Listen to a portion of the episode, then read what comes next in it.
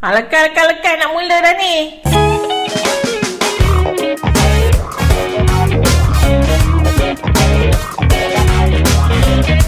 Hai dan Assalamualaikum semua Nama saya Aiman Fitri dan selamat datang ke podcast Sembang Lekas Pada hari ini saya akan membincangkan tentang Kopi check. Ha, pasti anda pernah terdengar ataupun mengetahui tentang suara tadi kan? Ia juga dikenali sebagai racun Shopee. Shopee. Trend racun Shopee ini adalah antara yang paling kerap berlaku di media sosial, terutama sekali pada musim PKP. Pada yang belum tahu, racun Shopee ini sebenarnya produk atau servis yang diiklankan di media sosial dengan melakukan review barang tersebut untuk menarik perhatian pengguna media sosial. Namun begitu, trend racun Shopee ini sebenarnya ada banyak kebaikan dan juga kekurangannya yang dapat diungkapkan pada hari ini. Jadi, nikmati teh atau kopi anda dan relax bersama saya semasa saya membahaskan serba sedikit tentang trend ini. Jom!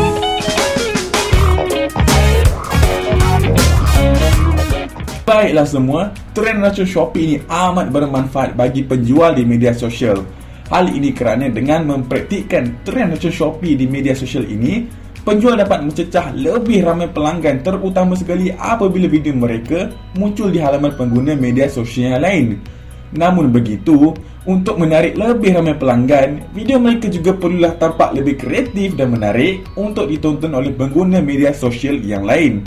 Selain daripada itu, tidak semestinya penjual sahaja yang melakukan trend ini. Terdapat juga beberapa pengguna media sosial yang lain yang turut melakukan trend racun Shopee ini bagi mendapatkan komisen jualan. Wah, menarik ni. Buat video saja boleh dapat duit.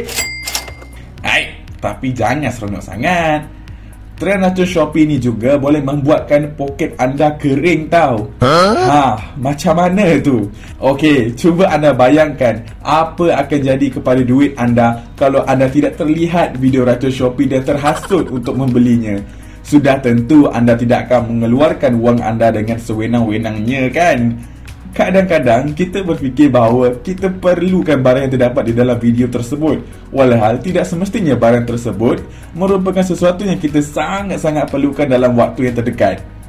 Jika anda tidak mempunyai keupayaan untuk mengawal nafsu membeli anda Maka saya mengucapkan takziah kepada akaun bank anda.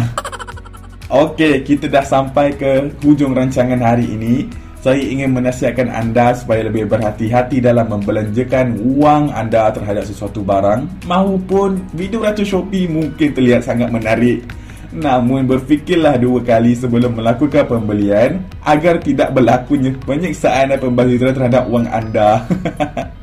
Sekian daripada saya Aiman Fitri di Sembang Lekas hari ini. Assalamualaikum.